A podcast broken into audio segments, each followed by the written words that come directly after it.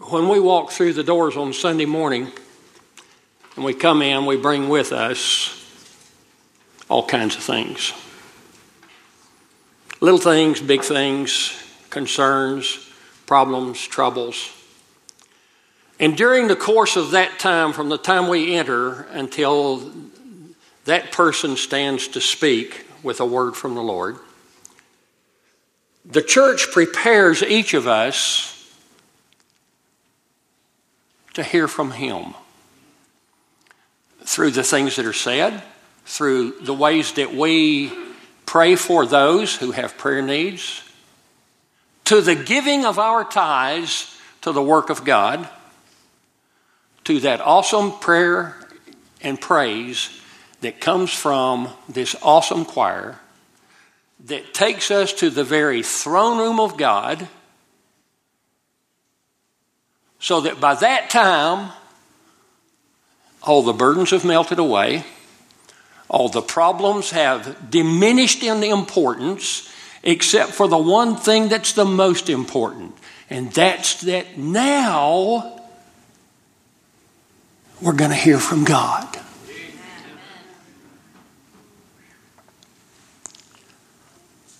Father,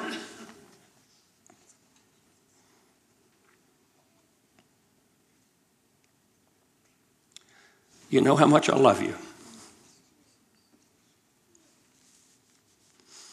I don't come here with any pretense of anything that I have to offer. Everything that comes from me this morning, Lord, I pray started in your throne room and is just being transmitted through me. I don't presume to know or be anything apart from you.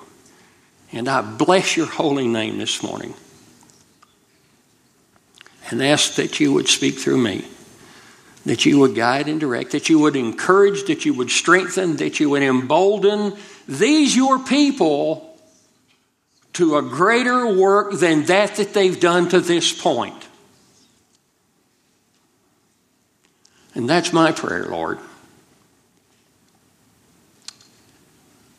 In Jesus' name, amen. Craig is going to put a website address up on the screen. I want you to take a minute with a pencil and paper to write that down. I was very tempted to preach on that that you're going to find when you go to this site. And I decided no, God had already given me what I needed. This is a the website of David Barton Wall Builders, and it's his take on the Supreme Court's judicial tyranny concerning marriage. They call it activism, I call it tyranny. He is a patriot.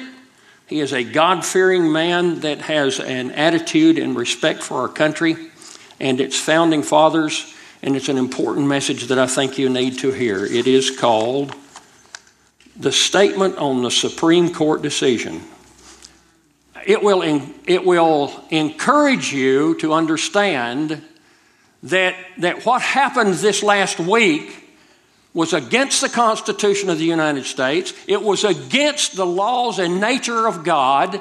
It was against the, it, the Declaration of Independence, what gave us rights.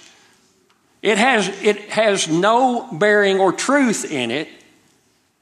And I want you to understand that. I want you to go to that website today and I want you to look that up. Don't do it now because I want you to hear me. Okay? And I, if, if, if, Webb, if Craig says that he's getting a lot of stuff on the server up there, I'll just tell him to unplug it. Okay? Do that later. Right now, I just want, I just want your attention for a few minutes. I love that phrase that Daryl said just a minute ago. And it probably is the thing that I want you to understand and take away from here more than, than anything else, other than your this faith and belief and trust in Almighty God. At one point, he said, Because of who we are in Christ, because of who we are in Almighty God, we need to live loud. We've not been living loud enough.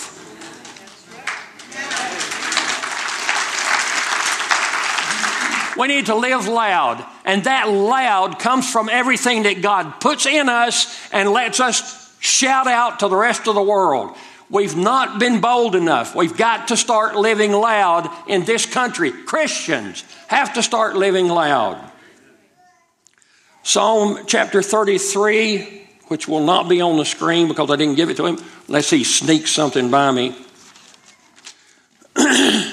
Psalm 33, verses 10 through 12 and 18 through 20 says this The Lord brings the counsel of the nations to nothing, He frustrates the plans of the peoples. The counsel of the Lord stands forever. The plans of his heart are to all generations. It's not ended, it's going on. He still has a plan. Blessed is the nation whose God is the Lord the people whom he has chosen as his heritage. A little later it says this Behold, the eye of the Lord is on those who fear him, on those who hope in his steadfast love, that he may deliver their soul from death and keep them alive in famine. Our souls wait for the Lord. He is our help and our shield. For our heart is glad in him because we trust in his holy name. Let your steadfast love, O Lord, be upon us, even as we hope in you. This has been an emotional morning for me, and it ain't over. It's just the way it is. As we acknowledge and celebrate the 4th of July, in just a few days. Today we do, but in just a few days we'll do it again. Let it be first and foremost the declaration and honoring of an awesome God who continues to bless and preserve us and our nation. And I believe that. He's still blessing this nation.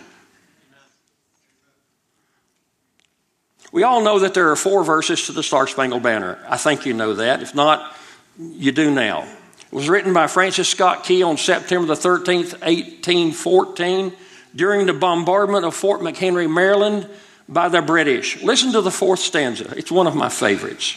Oh, thus be it ever when free men shall stand between their loved homes and the war's desolation. Blessed with victory and peace, may the heaven rescued land praise the power that made and preserved us a nation. You heard that, didn't you? It's the power of Almighty God. Then conquer we must, for our cause it is just, and this be our motto in God we trust. And the star spangled banner in triumph shall wave o'er the land of the free and the home of the brave. Francis Scott, Francis Scott Key knew that we as Christians what we as Christians know, and my wife's already saying, slow down, honey, you've got plenty of time. I'm just so excited about it, right? What he knew that we know is that this nation owes its existence and blessings to God and those who stand for truth and freedom. The early patriots held God in awe and reverence and recognized their total dependence on His sustaining grace. The fiercest, most patriotic fervor of a people is but useless gesture if God is not the covering and the source of strength of that nation. In July 1776, after months of fierce arguments and sometimes ferocious debate, the founders of our country had finally drafted a document, the Declaration of Independence, which eloquently and passionately defined what they desired from the mother country, England. It was not a document that outlined the rights of the unborn because they already understood that God and Him alone was the creator and sustainer of life. They believed and understood the authoritative Word of God and how they were to preserve and protect what God had bestowed on them. It wasn't about the unborn. It wasn't even a document that defined the boundaries of marriage. Those had been planned from the beginning of time by God Himself.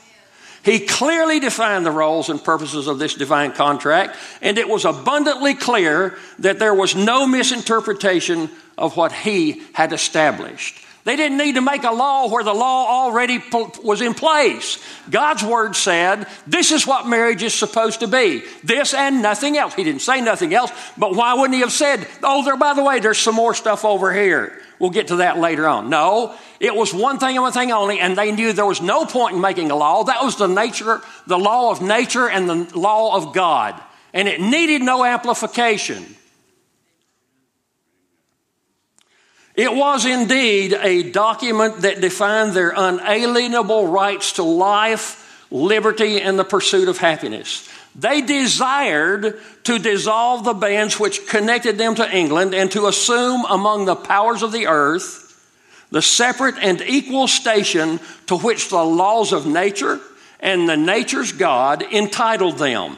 They desired to be an independent nation to worship God the way they wanted to, not the way they were told to. You see, they knew the truth of Proverbs 29 2. Powerful scripture. Proverbs are just unbelievably awesome in what's there. Proverbs 29 2 said, When the righteous increase, the people rejoice. But when the wicked rule, the people groan. They were groaning then, and we're groaning now. But understand that we don't have to groan. Keep in mind that independence was also a declaration of their dependence on God. Clearly stated, listen to this on how they closed their declaration. And for the support of this declaration, with a firm reliance on the protection of divine providence, there's God again. We mutually pledge to each other our lives, our fortunes, and our sacred honor. 35 years after they signed that document, I can still close my eyes and, and, and try to go back to that hall in Philadelphia. The windows were shuttered and closed. It was the middle of summertime. It was extremely hot in there. They were dressed in all of their frills and coats and all of that stuff. Had to be hot, had to be miserable and uncomfortable. But at this point, amazing thing happened. They all came together in agreement. 35 years later, in July of 1811, Benjamin Rush wrote a letter to John Adams, and he asked him this.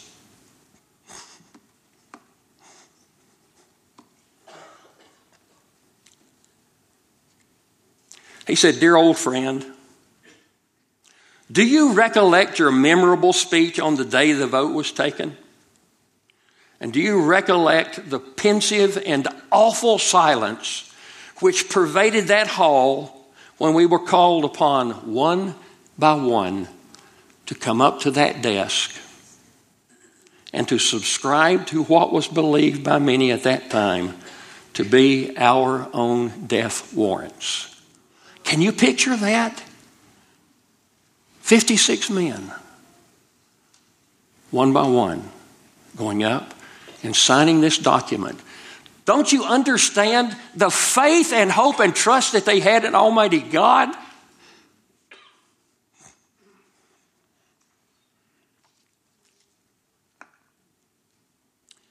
This morning, we celebrate an event of unparalleled courage. An unparalleled courage and conviction, an event that would electrify the known world and forever change the character and definition of freedom, liberty, justice, and religious freedom. No other nation in the world could profess anything like that. It was the Declaration of Independence and the Declaration of Dependence on the sovereign God of the universe. How did they come to have such an understanding of the nature and laws of God? They didn't have Yahoo. They didn't have Google. They didn't even have the World Wide Web thingy. They didn't even have televangelists. They didn't have any of those things. They had something much greater than any of those things. They had God fearing, Bible believing pastors with a fire and passion who believed in their call from God and their commitment to their congregations. That's what they had. And it was more powerful than anything else that could have existed at that time. Let me tell you about these guys. The pastors of the 1700s were well educated men who knew the Word of God and how to apply it to life circumstances. They were good. I mean, they were really good at what they did because that was their life's profession and their belief in the core values of God's Word, and they had no problem expressing them. They had studied the works of other great theologians and had been mentored by some of Europe's finest educators. They were fluent in Hebrew, Greek, Latin, and could rightly divide the Word of God. They used many sources for their sermons, but the source of greatest authority, and the one most often used, was the Holy Word of God. Even in King James. Oh. Oh, oh well. this was their authority, and they derived the foundation of their beliefs from its pages. It was a sacred text infallible, and God's will for men. And they knew that. That's the beauty of it. Of necessity, it colored every area of their lives social, political, economic, and certainly spiritual. The clergy's belief and understanding of God's Word determined his conception of human law and man's relation to those around him. They stood before the people as interpreters of the Word of God and God's will for them. Their political speeches were sermons. Their political slogans were often Bible text or Bible verses. What they taught of government had about it the authority of the divine because they saw God in government. These early pastors and preachers were legally minded. Their theology and their church government were legalistic, and this heavily influenced their political thinking. The law of God was not confined to religious and ecclesiastical matters alone, but affected politics as well. Did you hear that? Politics as well. You mean there's a place for that in politics? Well, of course there is. These men of God perceived the universe to be a great kingdom whose sovereign was God, whose relations with his son and with men was determined by covenant or compact, which was always conditional on them and implied strict obligation to by each side. They saw God as lawgiver. He had established laws for his people that, as one early theologian described, listen to this, were perfectly wise, just and good, and constituted perpetual, perpetual obligation. That's all the time, by the way. Perpetual obligation, immovable as the mountains and as immutable as God Himself. You don't get better than that. That's powerful when you, when you can understand who God is and all that He's in charge of. He's sovereign God of everything. God's law has not changed from that day. That's good news. Now, if you listen to things that are going on around you, you'll think, oh, man, things, maybe, maybe God's law's changed. Maybe God's had a change of heart and change of thought in some things. You believe that? I'll sell you Pat Caldwell Bridge.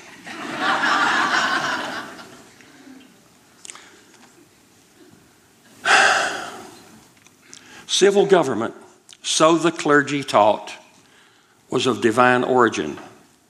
Civil government was of divine origin. You won't hear that said much today. Whether their argument was based on reason or the light and law of nature or the Bible, it amounted to the same thing in the end. It was ordained of God, and its purpose, like the government of Christ and of God Himself, was the good of the people. The early American clergy saw this covenant of God as a divine constitution. It was a fixed, fundamental law, sacred and never to be broken, infringed upon, or dishonored. This was the heart of the clergy of the 1700s, 1600s too. But it seemed like to me, the closer they got to this separation from the mother country, the stronger they got. In fact, I'll say that again. The stronger they got in, in their beliefs of who God was and what God wanted this country to be. The heart of the clergy was to make the nature and meaning of God and His Word clear to their people.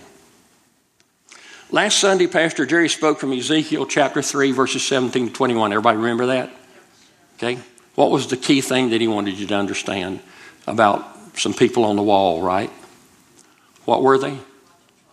Watchmen. Very good. I'll let Jerry know that three of you knew that. um, Anyway, he read this entire passage, and I was, I was in rapture by what he was saying because it was just, it just had so much, so much that, that needed to be said for this time because we need watchmen on the wall. But I kept going back, even as I studied this last week and, and, and prepared this, I kept going back to verse 17 because it just kept striking, striking that same chord uh, of belief and understanding of, of the, the clergy and what they uh, um, what they believed and why they did this. It says, "This Son of Man, I have made you a watchman for the house of Israel. Whenever you hear a word from my mouth, you are to give them warning from me." That's what those guys were doing. They were standing up in those hot, stuffy churches with no air conditioning or heat or any of those things, and they were proclaiming the word of God, and, and, they, and people were hearing them. Amazing, awesome. But they were watchmen. They had a responsibility and they knew what they needed to do. They were, these men of God were awed by the word and humbled by the Spirit of God that spoke through them.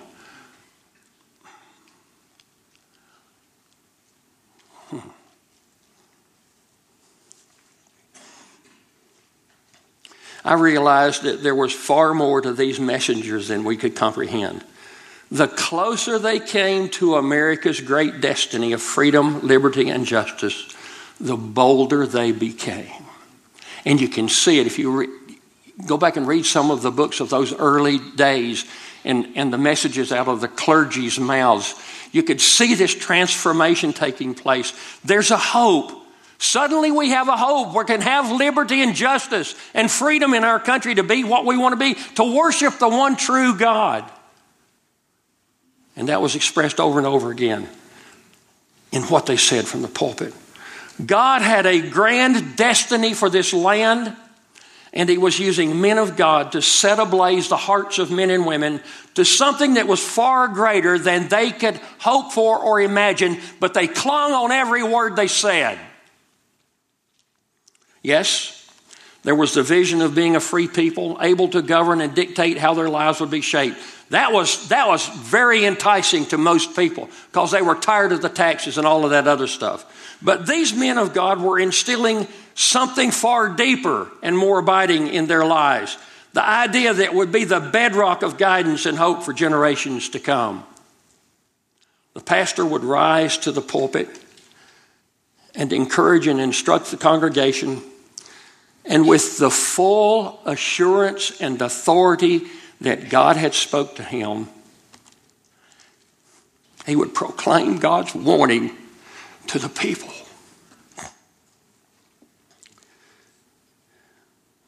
The church pulpits were, and I believe still are, the means whereby the people are instructed from a theological foundation in the purposes functions and limitations of the state. And there are those things each in our nation. Armed with the wisdom of God, they became vigilant and would not tolerate abuse or tyranny. We likewise must take the baton that they passed to us. 1 Corinthians 7:23 says, "You were bought with a price. Do not become slaves of men. We're no longer slaves in the ways of the world, of men, or of the flesh. Almighty God, His Son Jesus Christ, has set us free. We are not slaves to man. So, how did we go from a nation with a powerful understanding and belief in a sovereign God who reigns over the affairs of men to a nation that is ready to ignore and nullify his person, his power, and his word? How did we get to this point?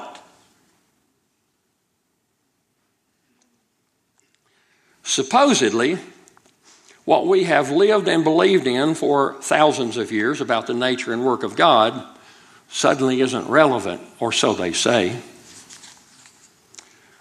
What was true for hundreds of years about marriage, homosexuality, perversion, sanctity of life, and sin hmm, might not be true anymore, according to what you hear. I got news for you. You already know, but I'm going to tell you again. God has not changed. God has not changed, nor has His Word. So, in fact, I've come to the conclusion that it must be mankind who decided to turn his back on God. we were once a nation that enjoyed the respect of the world. Once we were. Because we stood for what was true and right. Now, not only are we disrespected, but our lack of standards and morality has drug other nations into the same abyss that we're in. If you don't believe me, in 1973, when we said it was okay to kill babies, other nations around the world said, huh, that's a solution for our problems of population and all of those other things. We'll just do the same thing, we'll make our laws. And every time we slipped a little further into the abyss of immorality and, and that that went against God's word, other nations said, huh, maybe we ought to do that too. Because of human nature, men tend to want to be ruled and cared for rather than to take on responsibility and cherish liberty. Because of human nature, tyranny from time to time raises its ugly head, and men will endure a long reign of abuses and usurpations. And I'm telling you today, it's time to stop. It's time that we said, no further will we go.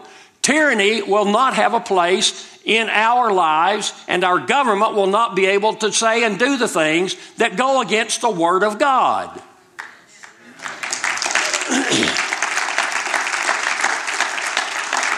Enough is enough, and it's time for each of us to take a stand.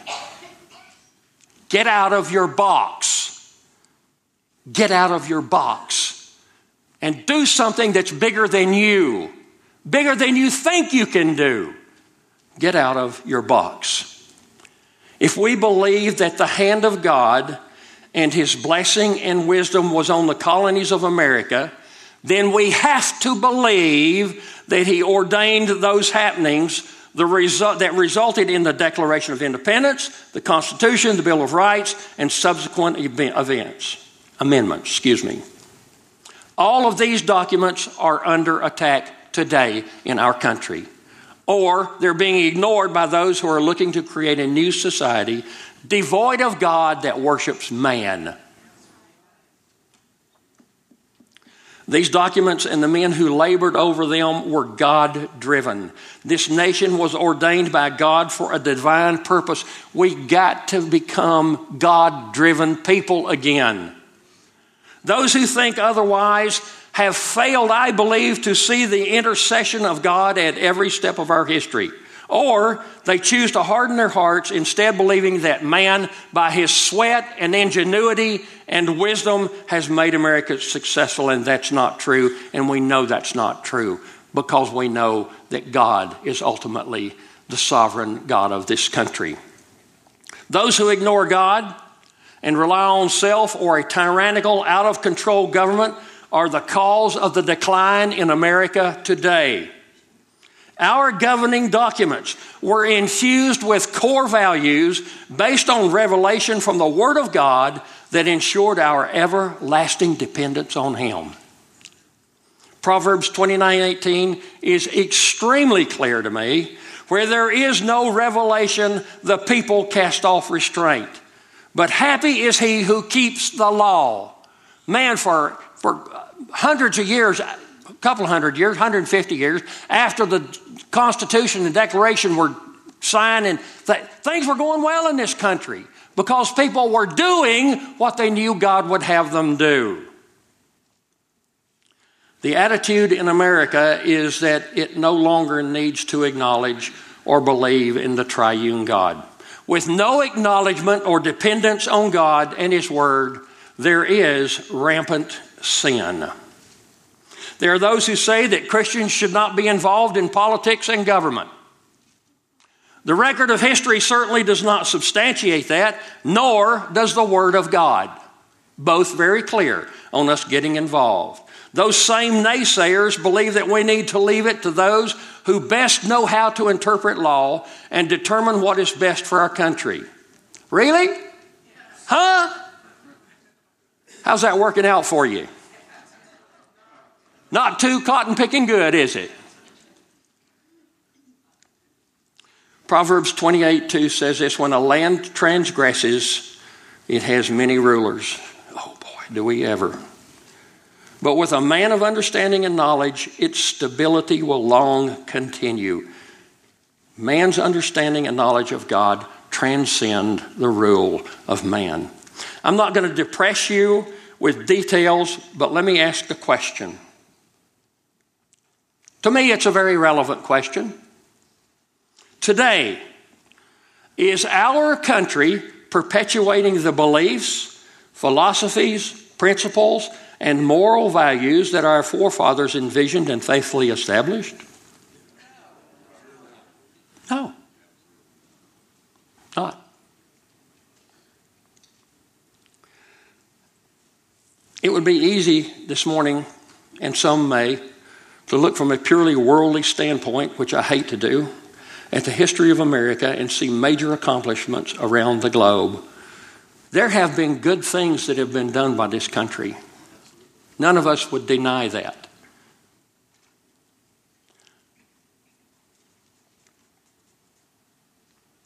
But at what cost? You see, what we end up doing because of all those good things is we pat ourselves on the back, but we fail to understand how desperate the times are because we've abandoned the truth of God's Word thinking that we knew more than He did. Every day, every day, every day, that you and I live and breathe, our lawmakers in Washington, D.C.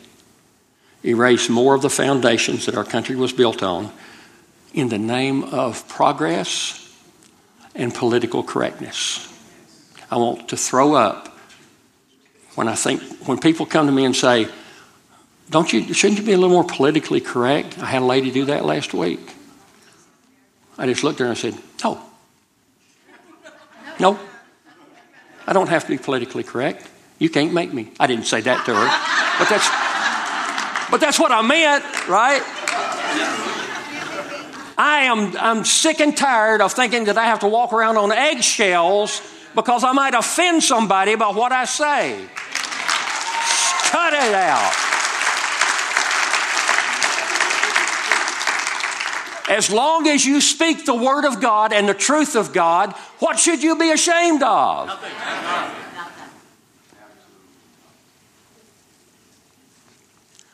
I've got to quit, okay? I've got to quit.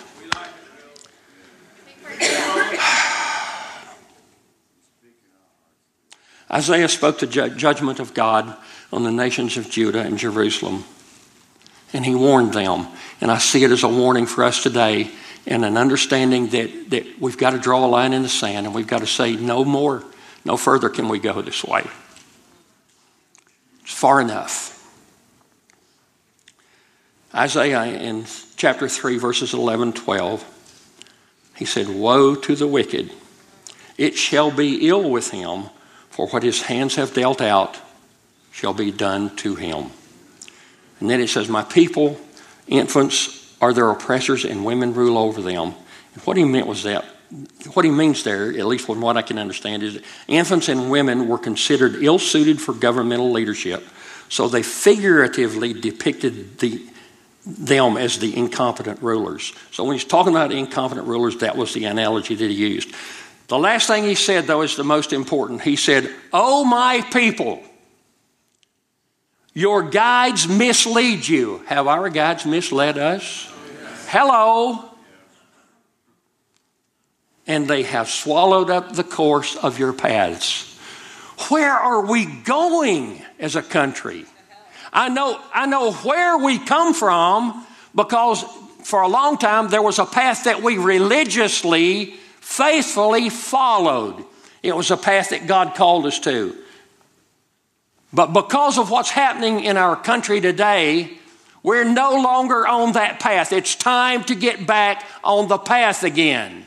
And we can do that with the help of Almighty God. I didn't want you to think that this was all about us doing something, okay? It's not about us doing anything except saying, Lord God, what would you have me do? And then be faithful and obedient to carry that out. Have we not been warned? Have we not been repeatedly told about the perils of sin? The excesses of a government that continues to fill volumes of books with laws that restrict liberty, deny the rights of the unborn, violate the very commands of God, and seek to take away our First Amendment rights to religious freedom. Of course we have. We've been warned. We've been warned repeatedly. We have a pastor that every Sunday stands up and speaks the truth and, word, and the Word of God, helping us to understand what's wrong and what we need to continue to do. Do we today have redress for those wrongs? Of course we do. His name is God Almighty, and it is to His throne of grace that we must go. I believe we need to plead with God for strength and wisdom, for boldness and energy, for insight and divine revelation from the Word of God. We must repent as a people for our sins of indifference, for not boldly standing and saying, Thus says the Lord, and for ignoring the truth of God's Word. It must begin in the house of God. Welcome to the house of God. And once we are of one accord, we must go out and stand in the gap. We must be watchmen on the wall and zealously warn and speak the truth to all who would tell us to be politically correct and neutral in our words so as not to offend others. God is offended by sin. We need to be able to say, that's sin. How can we be anything else? He is offended when we fail to speak His words to those who are blind but need to see, and to those who are deaf but need to hear. Once we are standing on the bedrock of Jesus and absolutely convinced of the Word of God and the authority of Scripture and are armed for battle, we must act.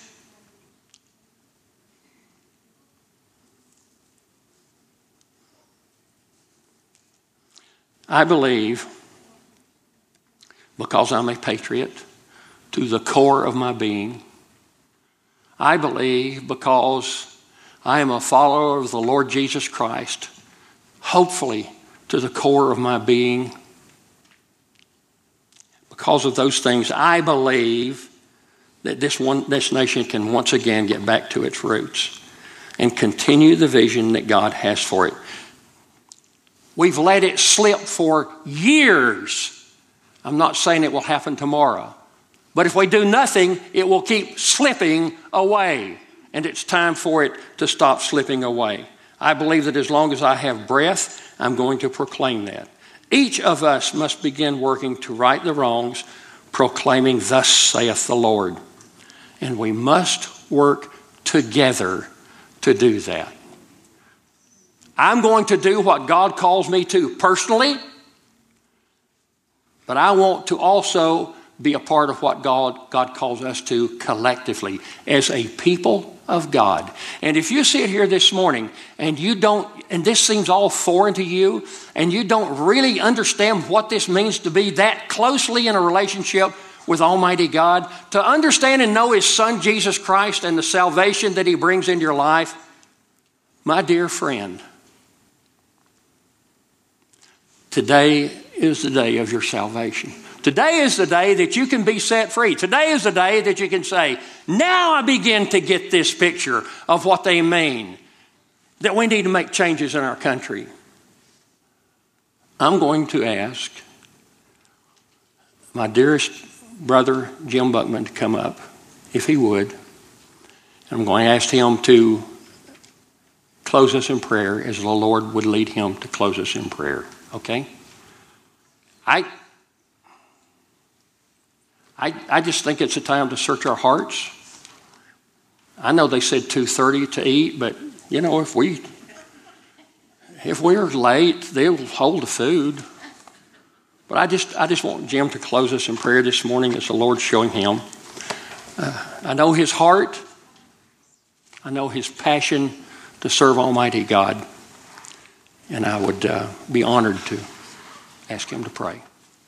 Before I pray, I want to ask every Christian in here Did you hear the voice of the Lord this morning? Not my brother. My brother knows how I feel about it too. That when we stand here, we're just an electric wire that brings what has been given to us. But there's been a warning that has come from on high this morning. there's a trumpet that has been blown, and it has sound a certain sound. And it's not doom and gloom, it's hope. We have a Father that's saying to us, I'm still on the throne. Yes, yes. amen. I still am your Father. I haven't abandoned you. I'm right here. But that choice has to be each and every one of us. And it doesn't matter whether you're here at this altar or you're sitting in that pew right now. As I pray, I'm praying a prayer of repentance, asking God to forgive us. Because every single one of us in this room, if we are true to our very heart before God know the areas of our lives where we've wandered. You know I know mine. He's shaking me. He's shaking me.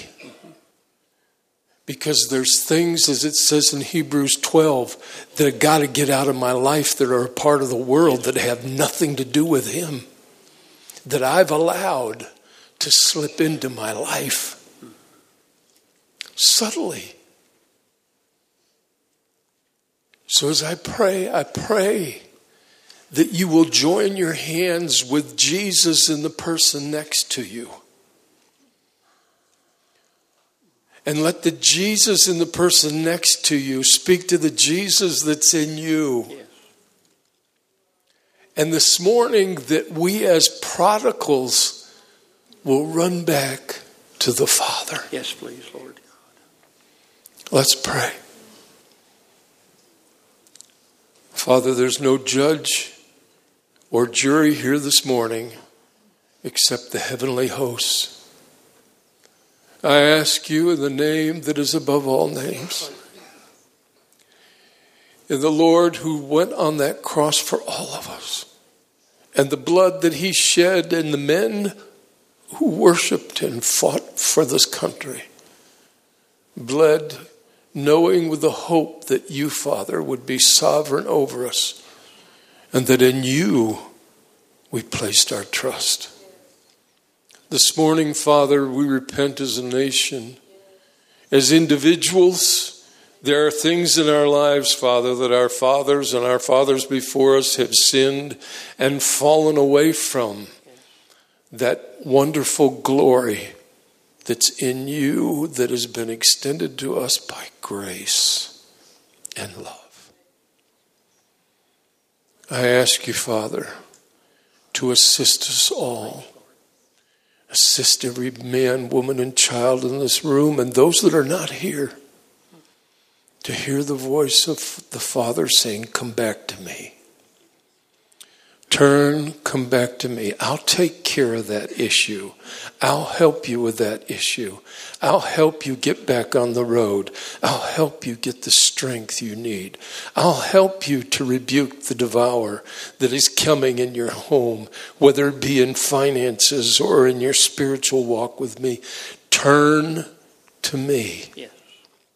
And I'm standing there waiting for you.